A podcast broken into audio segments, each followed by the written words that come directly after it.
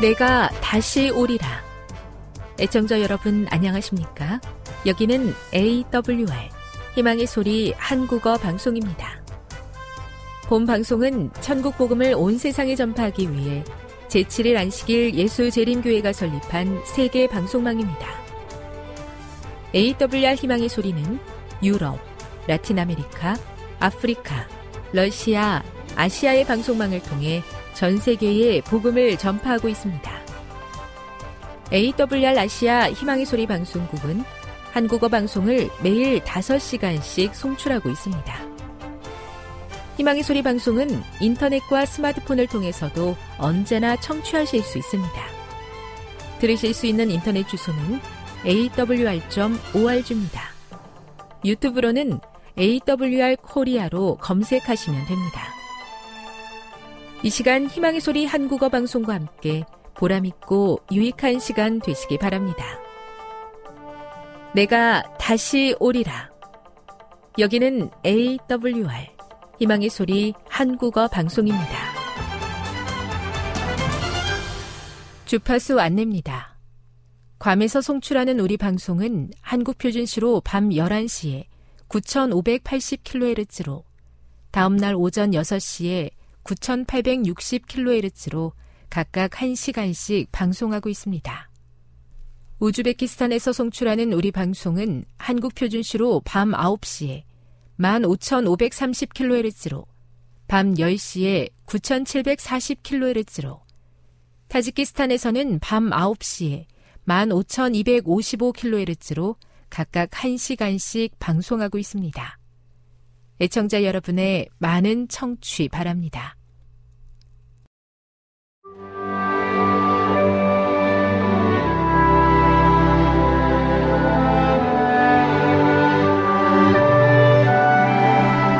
읽어주는 교과 둘째 날 10월 31일 월요일 십자가의 서문 예수께서 자신의 고난과 죽음에 관해 말씀하셨을 때 제자들은 어떻게 반응했으며 그들의 반응은 성경을 오해하는 것의 위험에 대해 우리에게 무엇을 가르쳐 주는가? 마태복음 16장 21에서 23절.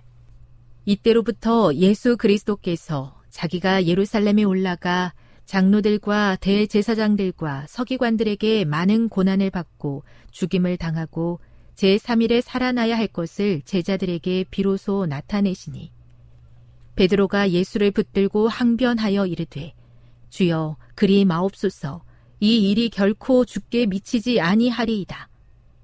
예수께서 돌이키시며 베드로에게 이르시되 사탄아 내 뒤로 물러가라 너는 나를 넘어지게 하는 자로다. 내가 하나님의 일을 생각하지 아니하고 도리어 사람의 일을 생각하는도다 하시고. 마태복음 17장 22, 23절.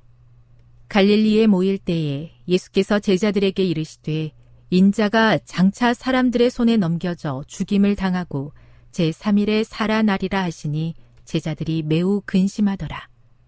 마가복음 9장 30에서 32절 그곳을 떠나 갈릴리 가운데로 지날새 예수께서 아무에게도 알리고자 아니하시니 이는 제자들을 가르치시며 또 인자가 사람들의 손에 넘겨져 죽임을 당하고 죽은 지 3일 만에 살아나리라는 것을 말씀하셨기 때문이더라. 그러나 제자들은 이 말씀을 깨닫지 못하고 묻기도 두려워하더라. 누가복음 9장 44, 45절. 이 말을 너희 귀에 담아두라. 인자가 장차 사람들의 손에 넘겨지리라 하시되 그들이 이 말씀을 알지 못하니 이는 그들로 깨닫지 못하게 숨긴 바 되었습니다. 또 그들은 이 말씀을 묻기도 두려워하더라. 누가복음 18장 31에서 34절 예수께서 열두 제자를 데리시고 이르시되 보라 우리가 예루살렘으로 올라가노니 선지자들을 통하여 기록된 모든 것이 인자에게 응하리라. 인자가 이방인들에게 넘겨져 희롱을 당하고 능욕을 당하고 침뱉음을 당하겠으며 그들은 채찍질하고 그를 죽일 것이나 그는 3일 만에 살아나리라 하시되 제자들이 이것을 하나도 깨닫지 못하였으니 그 말씀이 감추었으므로 그들이 그 이르신 바를 알지 못하였더라. 예수님께서는 죽기 위해 태어나셨으며 죽기 위해 사셨다. 예수님의 모든 발걸음은 그분을 갈보리 십자가 위에서 이루실 위대한 속죄의 희생으로 이끌었다. 자신의 사명에 대해 분명히 알고 계셨던 예수님께서는 그 누구도 그 무엇도 자신의 사명을 방해하지 못하게 하셨다. 그분의 모든 생애는 십자가 위에서 죽으실 일의 서문이었다. 엘렌지 화이트. 지상 사역의 마지막 기간 동안 예수님께서는 제자들에게 점점 더 분명히 다가오는 자신의 죽음에 대해 말씀하셨다. 그러나 그들은 예수님의 말씀을 제대로 이해하지 못했을 뿐만 아니라 받아들이려 하지도 않았다. 메시아의 역할에 관한 잘못된 개념으로 가득 차 있었던 그들에게 그들이 메시아로 여겼던 예수님의 죽음은 절대로 받아들이고 싶지 않은 일이었다. 그들의 잘못된 신학이 그들을 불필요한 아픔과 고통으로 이끌었다. 예수님께서는 이미 니고데모에게 이렇게 말씀하셨다. 모세가 광야에서 뱀을 든 것 같이 인자도 들려야 하리니 이는 그를 믿는 자마다 영생을 얻게 하려 하심이니라. 빌립보 가이사랴 지방에 계실 때 예수님께서는 제자들에게 자기가 예루살렘에 올라가 장로들과 대제사장들과 서기관들에게 많은 고난을 받고 죽임을 당하고 제3일에 살아나야 할 것을 말씀하셨다. 갈릴리 가운데로 조용히 지나실 때, 그리고 마지막으로 예루살렘을 향해 가실 때, 예수님께서는 다시 한번 제자들에게 자신의 죽음과 부활에 관하여 말씀하셨다. 하지만 그 말씀이 자신들이 원하는 것이 아니었기 때문에 제자들은 듣지 않았다. 우리도 얼마나 쉽게 같은 실수를 범하는가. 교훈입니다. 예수님께서는 제자들에게 장차 다가올 자신의 죽음에 대해 말씀하셨지만 메시아에 대한 잘못된 기대와 목적을 가지고 있던 제자들은 그 말씀을 이해하지 못했다. 묵상. 백성들, 특히 하나님의 택하심을 받은 이스라엘 백성들이 메시아의 초림에 관해 잘못 이해하고 있었습니다. 오늘날 존재하는 예수님의 재림에 관한 잘못된 이해에는 어떤 것들이 있을까요? 적용. 그대는 어떤 기대를 가지고 예수님을 믿고 있습니까? 혹시 하나님의 뜻과 다른 기대를 갖고 있지는 않은지 확인해 보시기 바랍니다. 영감의 교훈입니다. 예수님의 말씀을 이해 못했던 제자들. 그리스도께서 십자가에 못 박히셨을 때 제자들은 그분께서 부활하시리라는 것을 믿지 않았다. 그분은 제3일에 부활하리라고 분명히 말씀하셨으나 그들은 혼란하여 그분이 뜻하신 바를 알지 못하였다. 이와 같이 이해력이 없었으므로 그들은 그분이 운명하셨을 때에 완전히 절망에 빠졌다. 그들은 처절하게 낙심하였다. 사도행적 26 예수님을 믿고 따른다는 것의 참된 의미를 제대로 깨닫고 싶습니다. 그저 이 땅에서 복받기 위해 신앙하는 것이 아니라 예수님께서 가셨던 십자가의 길을 따라가며 하늘에서 누릴 영원한 생명을 위해 준비하는 삶이 되게 해 주시옵소서.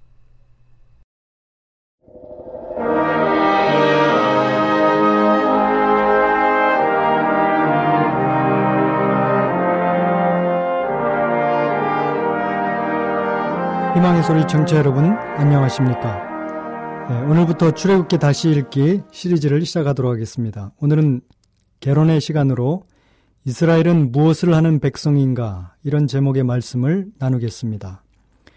출애굽기는 출애굽기 1장 1절에 그리고 이것들은 야곱과 함께 각기 권속을 데리고 애굽에 이른 이스라엘 아들들의 이름이다.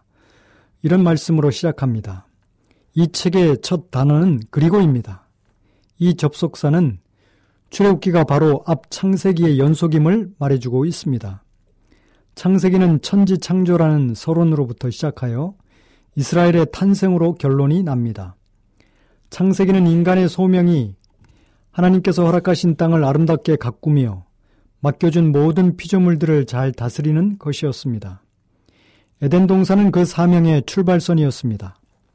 그러나 그러한 사명은 인간의 죄로 인해서 올바르게 수행, 되지 못하고 에덴에서 쫓겨난 운명이 되었습니다. 창세기에서 그 죄를 극복할 수 있는 한 백성이 탄생했습니다. 바로 이스라엘입니다. 요셉의 죽음 이후에 상당한 세월이 흘렀습니다. 일반적으로 다른 나라로 이민 간 사람들은 시간이 지날수록 그 나라에 동화되어 사라지거나 그 세력이 약해집니다. 그런데 야곱의 후손인 이스라엘 백성들은 출애기 1장 7절의 말씀처럼 생육하고 번성하고 창성하여 심히 강대하여 온 땅에 가득하게 되었다고 말씀하십니다. 이스라엘이 애굽 땅에서 하나님의 숨은 섭리 가운데 수도 셀 수 없을 만큼 기하급수적으로 불어날 수 있는 모습을 보여주고 있습니다. 이 이스라엘의 번성은 바로 창세기 1장 28절에 생육하고 번성하여 땅에 충만하라, 땅을 정복하라, 어, 라고 주어진 창조에 된 인류를 향한 하나님의 축복과 삶에 대한 명령이 그대로 이스라엘 민족을 통해서 성취되고 있음을 보여주고 있는 것입니다. 천지 창조 때부터 부여된 인간의 소명이 끝내 어느 누구도 아닌 애굽에 있는 이스라엘에 의해 이루어지고 있는 것입니다. 창세기 안에서 이 소망의 소명의 흐름은 먼저 노아가 받았고 그 다음에 아브라함이 받았고 이삭을 거쳐서 마침내 애굽, 야곱 그리고 야곱을 통해서 애굽으로 내려간 그의 열두 아들에 의해서 실현되어 갑니다. 그리고 이제 애굽에서 이들은 거대한 민족을 이루, 이루었습니다. 그러나 아직 이루어지지 않는 두 가지 소명이 남아 있습니다.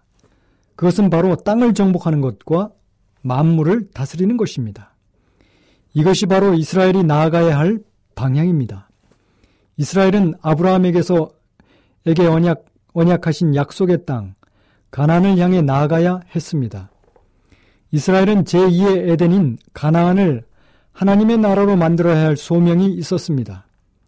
그런데 하나님에 의해 창조된 이 백성의 행진을 가로막는 세력이 있었습니다. 바로 애구방 바로입니다.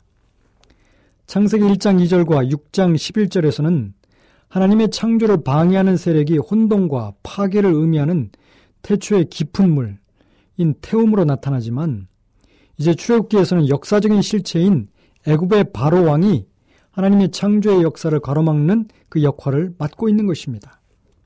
그래서 출애굽기 전반부 1장에서 18장은 이스라엘을 사이에 두고 두 신격체인 애굽왕 바로와 여호와 하나님의 대결이 펼쳐지는 것입니다. 누구를 섬길 것인가? 이스라엘 두 신 중에 하나를 선택해야만 했습니다. 이러한 올바른 선택을 하기 위해서 이집트의 바로의 왕과 여호와 하나님을 비교해 보아야만 합니다. 이스라엘이 하나님을 선택하려면 하나님이 어떤 분인지를 알아야 하는 것입니다. 그래서 전반부에는 하나님께서 바로와 비교해서 자신을 알려주십니다. 먼저 바로는 애굽, 애굽의 태양신 레의 아들로서 눈에 보이는 신이었습니다. 반면에 여호와 하나님은 눈에 보이지 않았습니다. 두 번째 바로의 특징은 모른다입니다. 무지가 바로의, 바로의 왕의 특징입니다. 출애기 1장 8절에 보면 요셉을 알지 못하는 새 왕이 일어나 애굽을 다스리더니 출애기 5장 1절 2절에도 나는 여호와를 알지 못하니 이스라엘 보내지 아니하리라. 모든 것을 다 알고 통치한다는 바로의 왕의 무지는 상당한 의도성이 있습니다. 아니면 혹시 정말 모르는지도 모릅니다. 그러나 결과는 정말 동일합니다.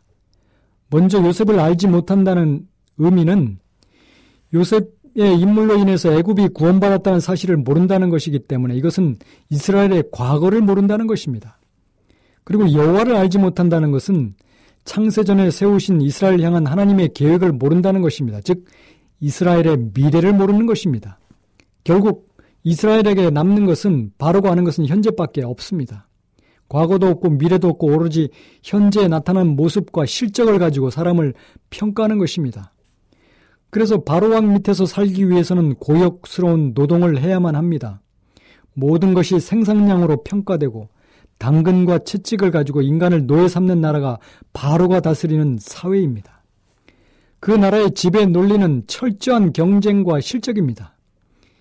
여러 해 전에 카이스트에서 4명의 학생이 자살을 한 후에 붙은 대자보에는 바로 바로왕의 지배하에 사는 이 시대 백성들의 탄식과 부르짐이 담겨 있습니다.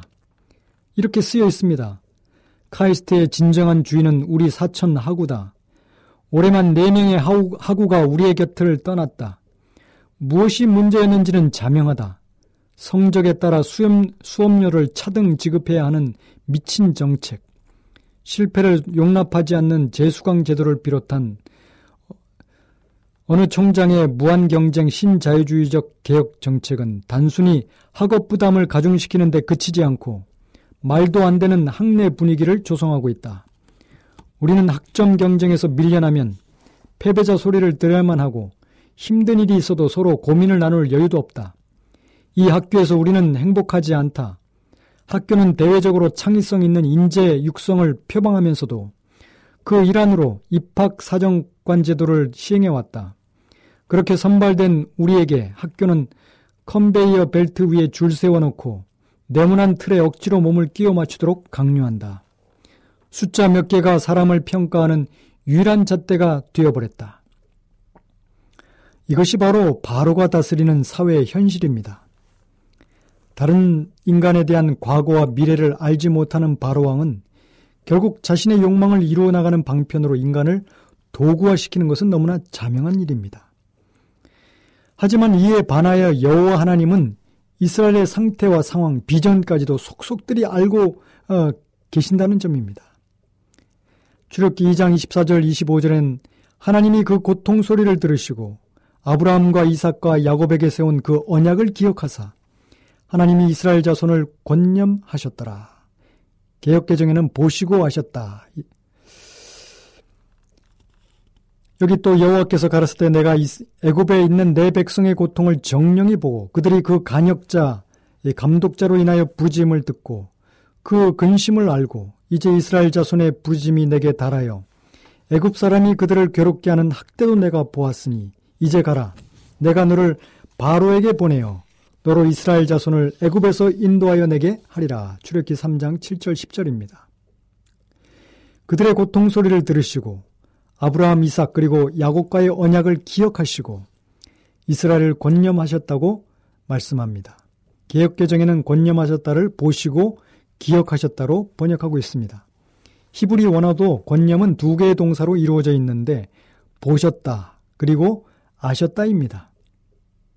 마지막 단어를 개혁 개정에서는 기억하셨다라고 번역하지만 히브리 원어는 아셨다인 것입니다. 이 단어를 쓴 것은 아주 다분히 의도성이 있는 것입니다. 바로 바로왕의 무지와 대조되는 하나님의 품성을 강조하기 위한 목적이 있는 것입니다. 이렇게 이스라엘의 모든 사정과 고통을 들으시고 기억하시고 보시고 아셨다. 이것은 바로왕과 정반대되는 하나님의 특성을 보여주고 있는 것입니다. 하나님은 이스라엘의 과거의 근본을 분명히 아시는 것입니다. 그리고 하나님께서는 이스라엘이 어디로 가야 하는지 또한 분명히 아시는 것입니다. 즉 이스라엘의 미래 비전까지도 알고 계시는 것입니다. 바로왕 밑에서 이스라엘의 백성의 삶은 노동입니다. 출애기 1장 13절 14절에는 이스라엘 자손의 일을 엄하게 시켜 어려운 노동으로 그들의 생활을 괴롭게 하니 곧 흙 이기기와 벽돌 굽기와 농사의 여러 가지 일이라 그 시키는 일이 모두 엄하였더라 이렇게 말씀합니다. 사람의 가치는 존재에 의해서 측정되는 것이 아니었습니다. 생산량으로 계산된 사회는 분명히 빈부격차가 현격하게 나타날 것이고 이 그 사회의 특징은 경쟁의 사회가 될 것입니다. 이것이 이스라엘의 과거도 관심이 없고 미래의, 미래의 비전에도 무지한 바로왕 밑에서 살아가는 삶인 것입니다. 이에 반하여 이스라엘을 창조하신 하나님의 에, 하나님은 그와는 다른 한 가지를 위해서 그들을 불러내십니다. 출애기 3장 12절에 내가 그 백성을 애굽에서 인도하여 낸 후에 너희가 이 산에서 하나님을 섬기리니 이것이 내가 너를 보낸 증거니라. 여호와 하나님은 바로 왕만의 왕 밑에서 고역의 노동을 하는 이스라엘을 구원하셔서 하나님을 섬기는 예배의 삶으로 부르셨습니다. 결국 하나님의 백성은 노동이 아니라 예배의 삶으로 초대를 받은 것입니다. 노동을 할 것인가? 예배를 할 것인가? 바로의 백성이 될 것인가? 여호와 하나님의 백성이 될 것인가? 출애기 전반부는 이스라엘이 바로를 섬기는 백성이었지만 후반부는 여호와를 섬기는 백성으로 변합니다. 예배가 출애굽의 목적이라면 출애굽기 후반부 19장에서 40장은 이제 예배란 무엇인가? 라는 질문에 대한 대답입니다. 성전 건축이 주제인 출애굽기의 후반부에는 성전 건축을 통해서 예배의 본질을 알려주고 있습니다. 성소 건축 지시를 내리실 때 일곱 번에 걸쳐서 여호와께서 모세에게 말씀하여 이르시되 라는 어구가 단락이 반복해서 등장합니다. 그리고 일곱 번째에는 출기 31장 12절에 여호와께서 모세에게 말씀하여 이르시되라고 하시면서 안식일을 거룩히 지키라는 철저한 당부의 말씀으로 성전 건축 지시를 마치고 있습니다. 출애기 31장 12절에 여호와께서 모세에게 일러 가라사대 너는 이스라엘 자손에게 고하여 이르기를 너희는 나의 안식일을 지키라 이는 나와 너희 사이에 너희 대대의 표징이니 나는 너희를 거룩하게 하는 여호와인 줄 너희로 알게 하리라. 이것은 성전 건축이 천지 창조와 같은 사역임을 보여주고 있습니다. 성전 건축을 직접 시행하는 출애기 35장부터 40장까지는 역시 안식일을 거룩히 지킬 것을 명령하는 여호와의 말씀으로 시작합니다. 모세가 이스라엘의 온 회중을 모으고 그들에게 이르되 여호와께서 너희에게 명하사 행하게 하신 말씀이 이러하니라. 엿새 동안은 일하고 제7일은 너희에게 성일이니 여호와께 특별한 안식일이라. 무릇 이날에 일하는 자는 죽일지니 안식일에는 너희의 모든 초소에서 불도 피우지 말지니라. 출애굽기 35장 1절 3절입니다. 안식일의 명령과 함께 성소 건축이 시작됩니다. 이것은 안식일의 예배와 성소 건축이 깊은 연관성이 있음을 보여주는 것입니다. 그리고 출애굽기 39장에서 출애굽기 40장에는 18번에 걸쳐서 성소 건축이 여호와께서 모세에게 명하신 대로 되었다. 라고 말씀하시므로 예배의 본질이 무엇임을 분명히 보여주고 있습니다. 사무엘상 15장 22절에 순종이 제사보다 낫고 듣는 것이 수양의 기름보다 나으니 라고 말씀하셨습니다. 예배의 본질은 무엇입니까? 예배는 하나님의 음성을 듣고 그대로 실행하는 것입니다. 말씀하신 그대로 순종하는 것이 바로 예배인 것입니다. 말씀을 그대로 순종하면 천지 창조의 역사가 삶 속에서 재현되는 것입니다.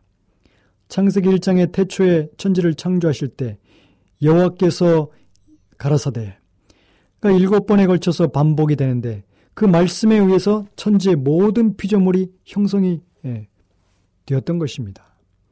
그러나 두 번째 창조, 새 창조에는 하나님의 말씀이 나타날 때 그 말씀에 우리가 예배, 즉 순종을 하게 될 때 천지 창조의 역사가 우리의 삶 가운데서 재현되는 것입니다.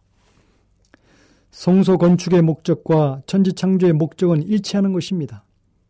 창조의 완성이 안식일에 예배했던 것처럼 성소 건축의 완성도 안식일의 예배입니다.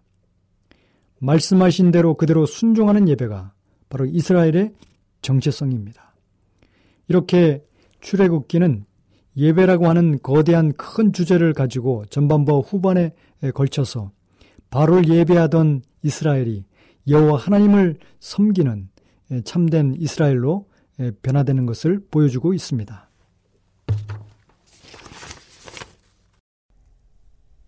지금 여러분께서는 AWR 희망의 소리 한국어 방송을 듣고 계십니다.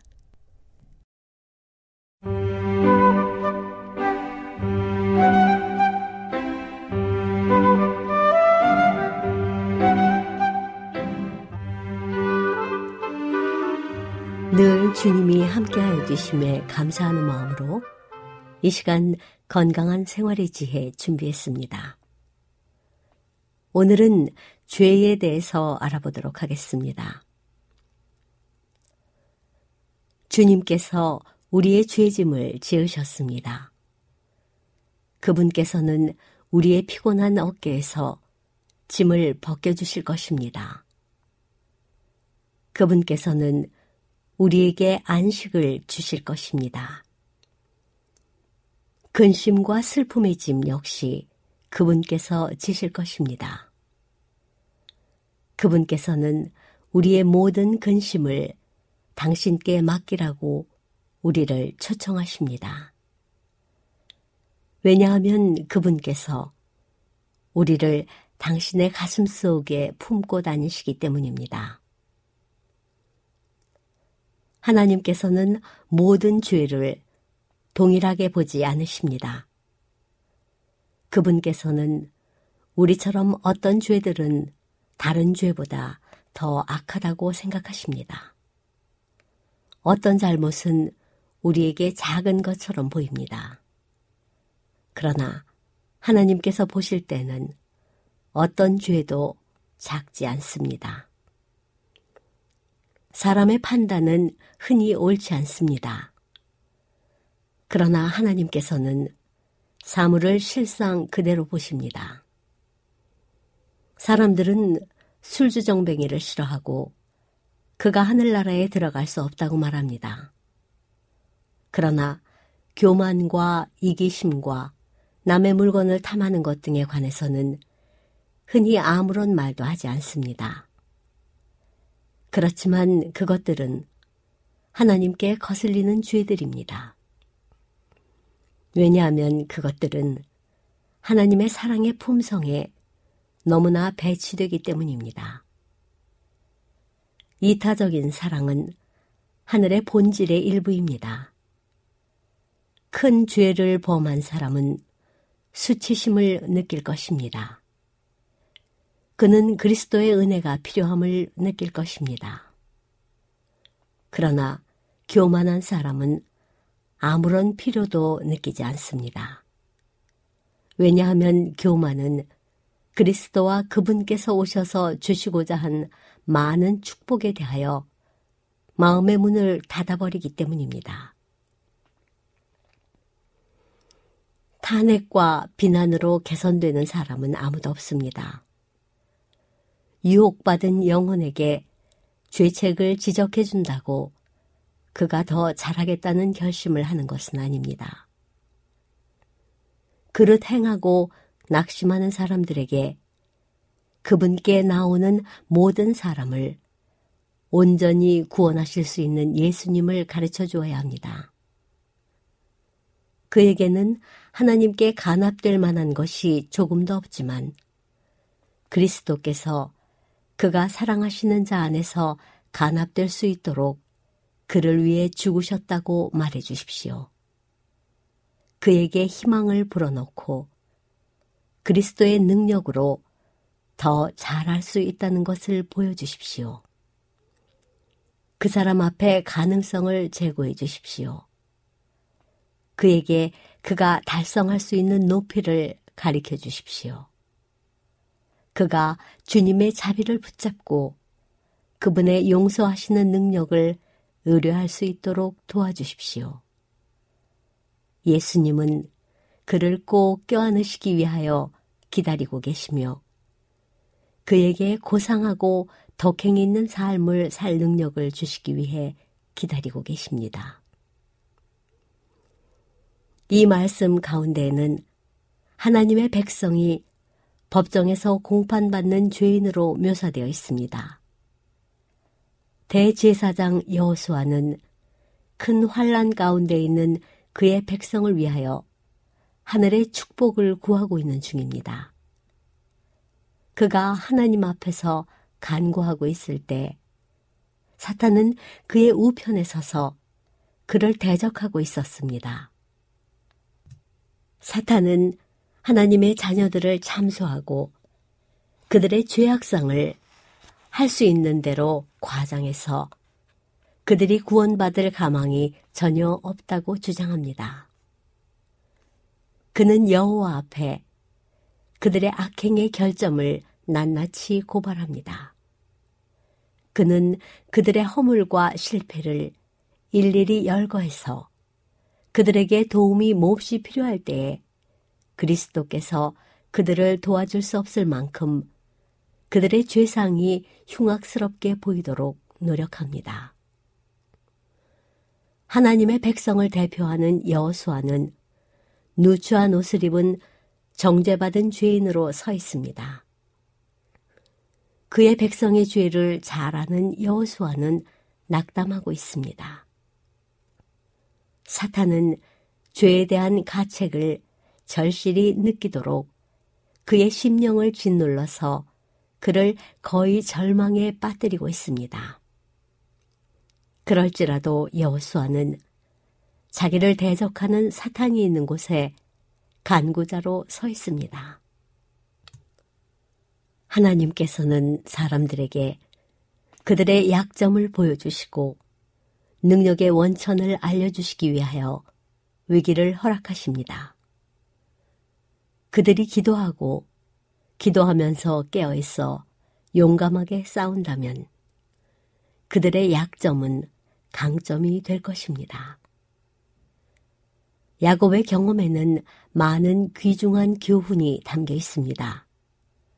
하나님께서는 야곱에게 승리를 그 자력으로는 결코 얻을 수 없다는 것과 위에서 능력을 얻기 위하여 하나님과 더불어 씨름해야 한다는 것을 가르쳤습니다. 야곱은 아버지를 속이고 자기 형 에서에게 속한 축복을 빼앗은 후 집을 떠나가지 않으면 안 되었습니다. 그는 홀로 그의 가족으로부터 멀리 떠나 있었습니다. 그러나 단 하나의 생각이 다른 모든 것보다 그를 더욱 괴롭혔습니다. 그는 자기의 죄가 그를 하나님에게서 끊어지게 하고 하늘에서 버림받게 하지 않았나 두려워하였습니다. 야곱은 슬픔을 안고 맨 땅에 누워서 자게 되었습니다. 그의 주변에는 쓸쓸한 언덕들만이 있었습니다. 하늘에는 영롱하게 빛나는 별들이 박혀 있었습니다. 그가 자는 동안 그는 꿈속에서 주위에 밝은 빛이 비치고 있는 것을 보았습니다. 그가 누워 있는 곳에서 하늘 문까지 도달한 것처럼 보이는 한 사다리가 나타났습니다. 천사들이 그 사다리를 오르내리고 있었습니다. 야곱은 영광의 빛이 있는 높은 곳에서 위로와 소망의 기별을 전해주는 한 음성을 들었습니다. 그 방랑자는 그것이 그의 진정한 소원을 응답해주는 하늘의 기별임을 깨달았습니다. 그는 그의 구주를 보았습니다. 야곱은 죄인된 그가 다시 하나님과 이야기할 수 있는 길이 열려 있음을 깨달았습니다. 그는 기뻐하고 감사했습니다. 야곱의 꿈에 나타난 사다리는 하나님과 사람을 연결해 줄 수 있는 예수님을 나타냅니다. 지금까지 건강한 생활의 지혜였습니다.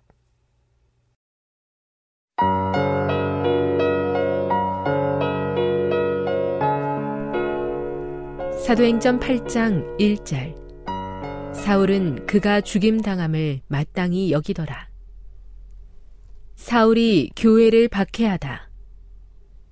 그 날에 예루살렘에 있는 교회에 큰 박해가 있어 사도 외에는 다 유대와 사마리아 모든 땅으로 흩어지니라. 경건한 사람들이 스테반을 장사하고 위하여 크게 울더라. 사울이 교회를 잔멸할세 각 집에 들어가 남녀를 끌어다가 옥에 넘기니라. 사마리아에 복음을 전하다. 그 흩어진 사람들이 두루 다니며 복음의 말씀을 전할세 빌립이 사마리아 성에 내려가 그리스도를 백성에게 전파하니 무리가 빌립의 말도 듣고 행하는 표적도 보고 한 마음으로 그가 하는 말을 따르더라. 많은 사람에게 붙었던 더러운 귀신들이 크게 소리를 지르며 나가고 또 많은 중풍병자와 못 걷는 사람이 나으니 그 성에 큰 기쁨이 있더라. 그 성에 시몬이라는 사람이 전부터 있어 마술을 행하여 사마리아 백성을 놀라게 하며 자칭 큰 자라 하니 낮은 사람부터 높은 사람까지 다 따르며 이르되 이 사람은 크다 일컫는 하나님의 능력이라 하더라. 오랫동안 그 마술에 놀랐으므로 그들이 따르더니 빌립이 하나님 나라와 및 예수 그리스도의 이름에 관하여 전도함을 그들이 믿고 남녀가 다 침례를 받으니 시몬도 믿고 침례를 받은 후에 전심으로 빌립을 따라다니며 그 나타나는 표적과 큰 능력을 보고 논란이라. 예루살렘에 있는 사도들이 사마리아도 하나님의 말씀을 받았다 함을 듣고 베드로와 요한을 보내매 그들이 내려가서 그들을 위하여 성령 받기를 기도하니 이는 아직 한 사람에게도 성령 내리신 일이 없고 오직 주 예수의 이름으로 침례만 받을 뿐이더라. 이에 두 사도가 그들에게 안수함에 성령을 받는지라. 시몬이 사도들의 안수로 성령 받는 것을 보고 돈을 들여 이르되 이 권능을 내게도 주어 누구든지 내가 안수하는 사람은 성령을 받게 하여 주소서 하니 베드로가 이르되 내가 하나님의 선물을 돈 주고 살 줄로 생각하였으니 내 은과 내가 함께 망할지어다. 하나님 앞에서 내 마음이 바르지 못하니 이 도에는 내가 관계도 없고 분깃될 것도 없느니라. 그러므로 너의 이 악함을 회개하고 죽게 기도하라. 홍 마음에 품은 것을 사하여 주시리라. 내가 보니 너는 악독이 가득하며 불의에 매인 바 되었도다. 시몬이 대답하여 이르되 나를 위하여 죽게 기도하여 말한 것이 하나도 내게 임하지 않게 하소서 하니라. 두 사도가 주의 말씀을 증언하여 말한 후 예루살렘으로 돌아가 있세 사마리아인의 여러 마을에서 복음을 전하니라. 빌립과 에디오피아 넷이 주의 사자가 빌립에게 말하여 이르되 일어나서 남쪽으로 향하여 예루살렘에서 가사로 내려가는 길까지 가라 하니 그 길은 광야라. 일어나 가서 보니 에디오피아 사람 곧 에디오피아 여왕 간다기의 모든 국고를 맡은 관리인 네시가 예배하러 예루살렘에 왔다가 돌아가는데 수레를 타고 선지자 이사야의 글을 읽더라. 성령이 빌립더러 이르시되 이 수레로 가까이 나아가라 하시거늘 빌립이 달려가서 선지자 이사야의 글 읽는 것을 듣고 말하되 읽는 것을 깨닫느냐 대답하되 지도해 주는 사람이 없으니 어찌 깨달을 수 있느냐 하고 빌립을 청하여 수레에 올라 같이 앉으라 하니라. 읽는 성경 구절은 이것이니 일러스되 그가 도살자에게로 가는 양과 같이 끌려갔고 털 깎는 자 앞에 있는 어린 양이 조용함과 같이 그의 입을 열지 아니하였도다. 그가 굴욕을 당했을 때 공정한 재판도 받지 못하였으니 누가 그의 세대를 말하리요 그의 생명이 땅에서 빼앗김이로다 하였거늘 그 내시가 빌립에게 말하되 청컨대 내가 묻노니 선지자가 이 말한 것이 누구를 가리킴이냐? 자기를 가리킴이냐? 타인을 가리킴이냐? 빌립이 입을 열어 이 글에서 시작하여 예수를 가르쳐 복음을 전하니 길 가다가 물 있는 곳에 이르러 그 내시가 말하되 보라 물이 있으니 내가 침례를 받음에 무슨 거리낌이 있느냐 이에 명하여 수레를 멈추고 빌립과 내시가 둘 다 물에 내려가 빌립이 침례를 베풀고 둘이 물에서 올라올세 주의 영이 빌립을 이끌어 간지라. 내시는 기쁘게 길을 가므로 그를 다시 보지 못하니라. 빌립은 아소도에 나타나 여러 성을 지나다니며 복음을 전하고 가이사랴에 이르니라. 사도행전 9장 1절. 사울이 회개하다. 사울이 주의 제자들에 대하여 여전히 위협과 살기가 등등하여 대제사장에게 가서 담에색 여러 회당에 가져갈 공문을 청하니 이는 만일 그 도를 따르는 사람을 만나면 남녀를 막론하고 결박하여 예루살렘으로 잡아오려 함이라. 사울이 길을 가다가 담에색에 가까이 이르더니 호련히 하늘로부터 빛이 그를 둘러 비추는지라. 땅에 엎드려져 들음에 소리가 있어 이르시되 사울아 사울아 내가 어찌하여 나를 박해하느냐 하시거늘 대답하되 주여 누구시니까? 이르시되 나는 내가 박해하는 예수라. 너는 일어나 시내로 들어가라.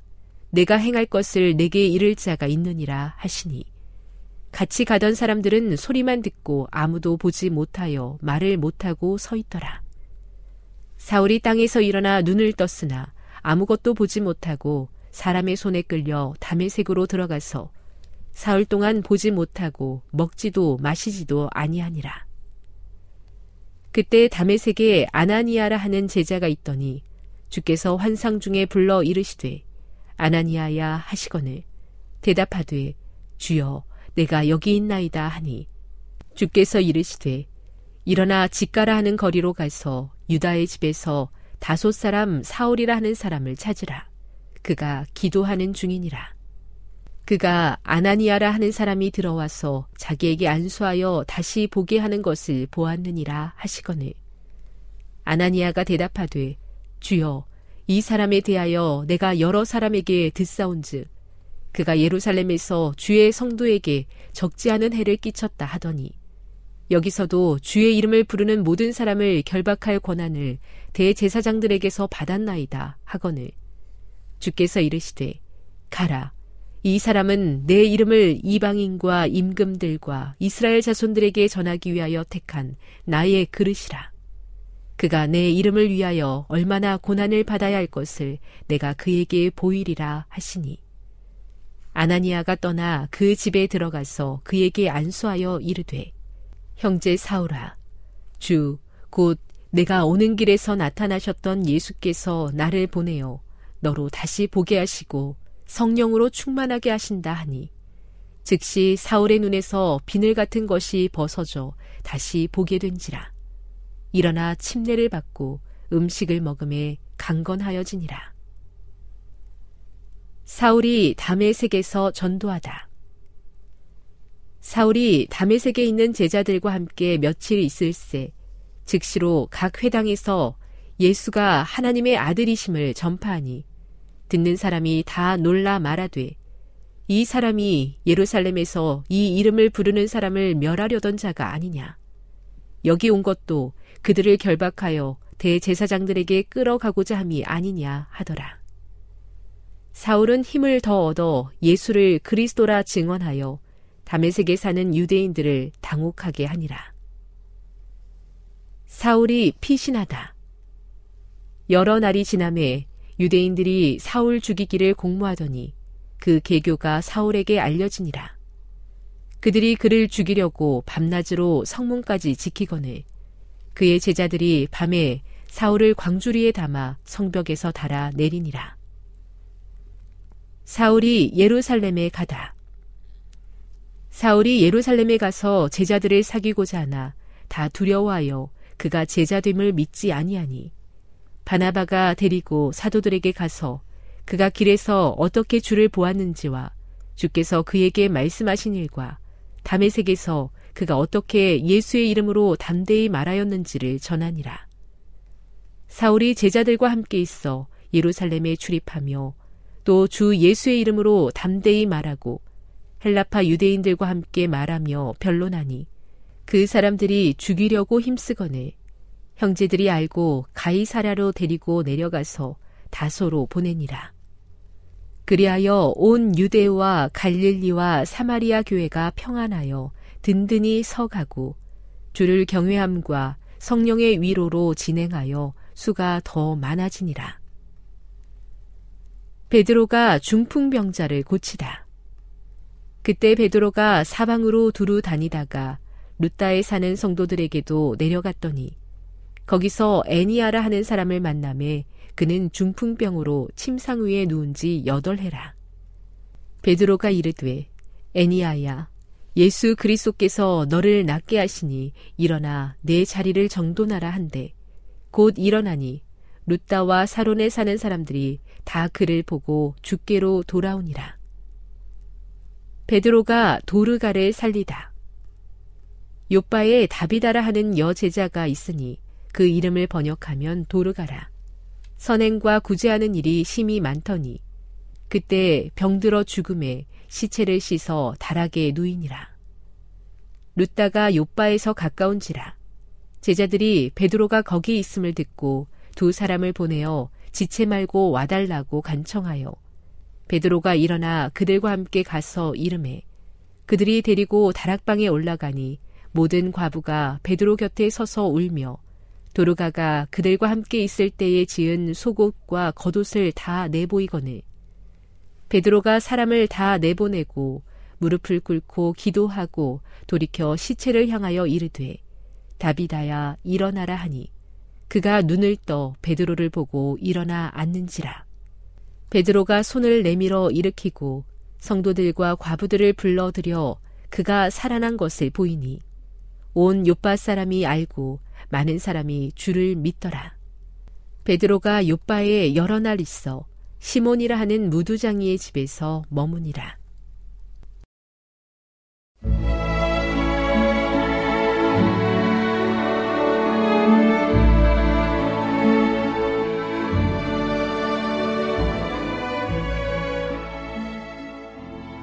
애청자 여러분 안녕하십니까? 명상의 오솔길의 유병숙입니다.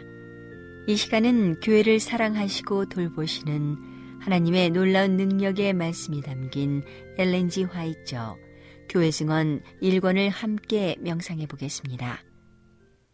부정직한 청지기 부정직한 행동이 F에게 조성되어 왔다.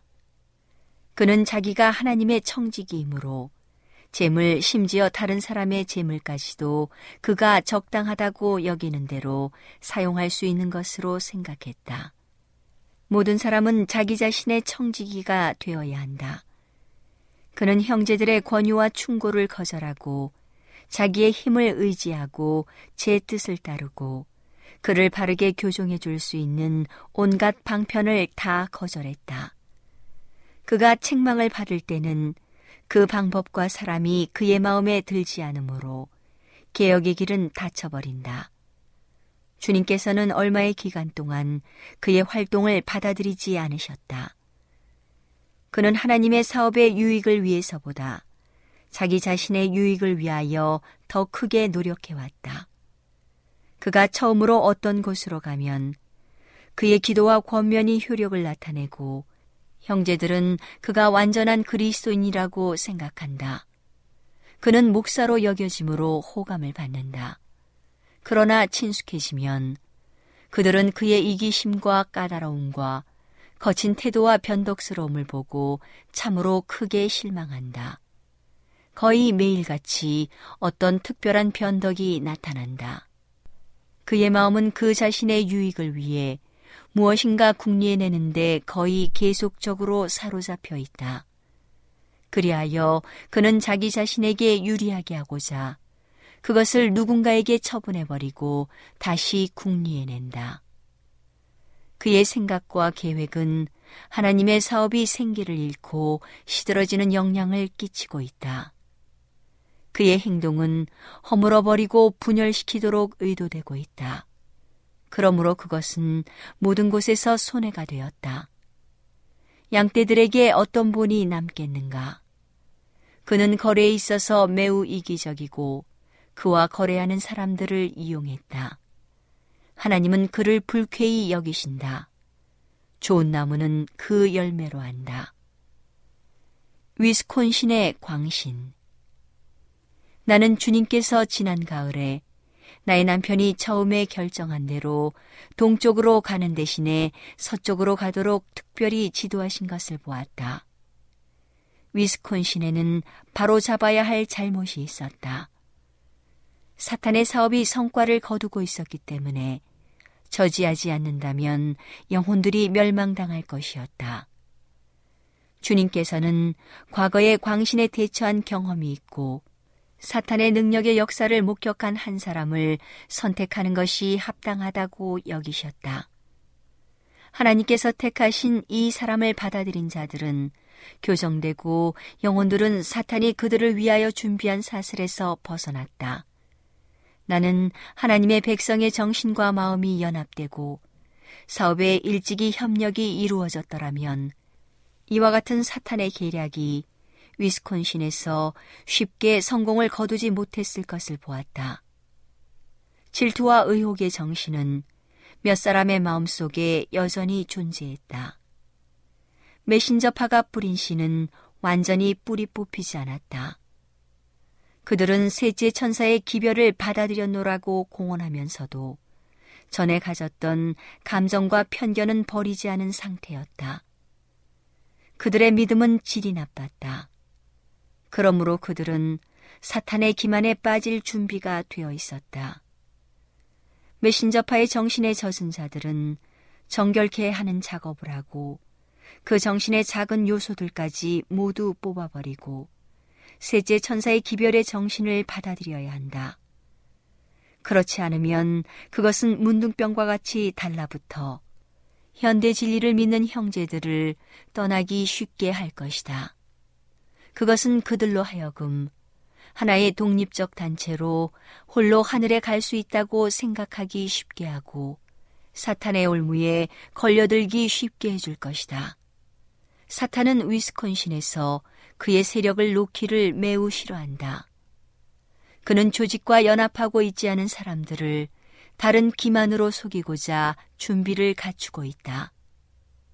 나는 흑암과 기만으로 둘러싸여 있기 때문에 사탄에게 정신뿐만 아니라 육체까지도 지배당하게 된 사람들은 하나님의 교회에서 가장 겸손한 위치를 취해야 할 것을 보았다.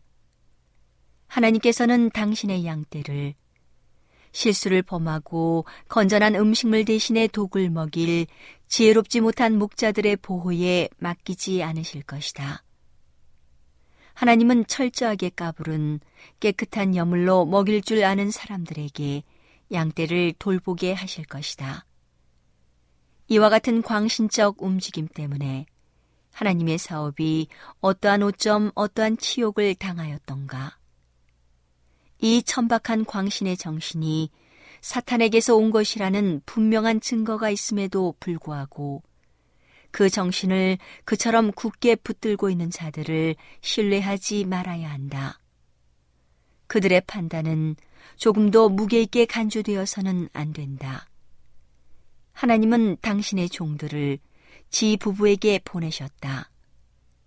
그러나 그들은 교정을 거절하고 스스로의 길을 택했다.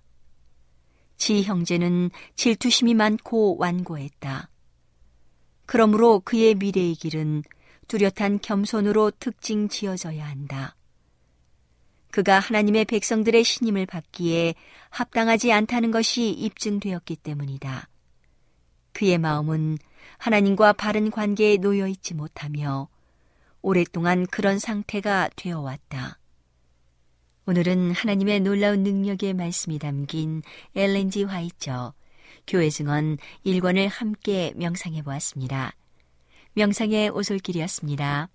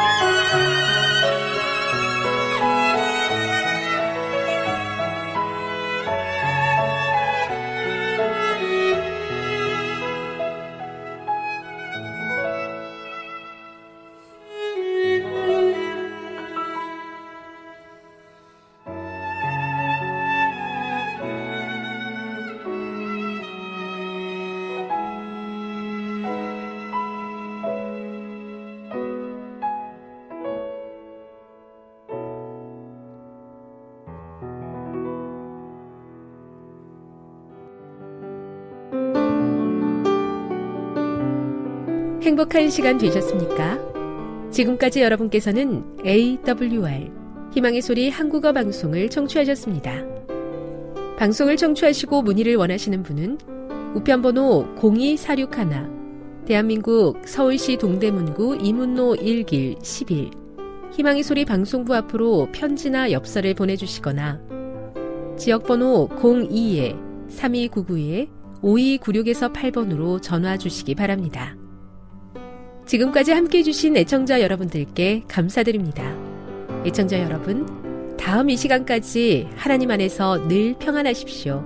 감사합니다. 내가 다시 오리라. 여기는 AWR 희망의 소리 한국어 방송입니다.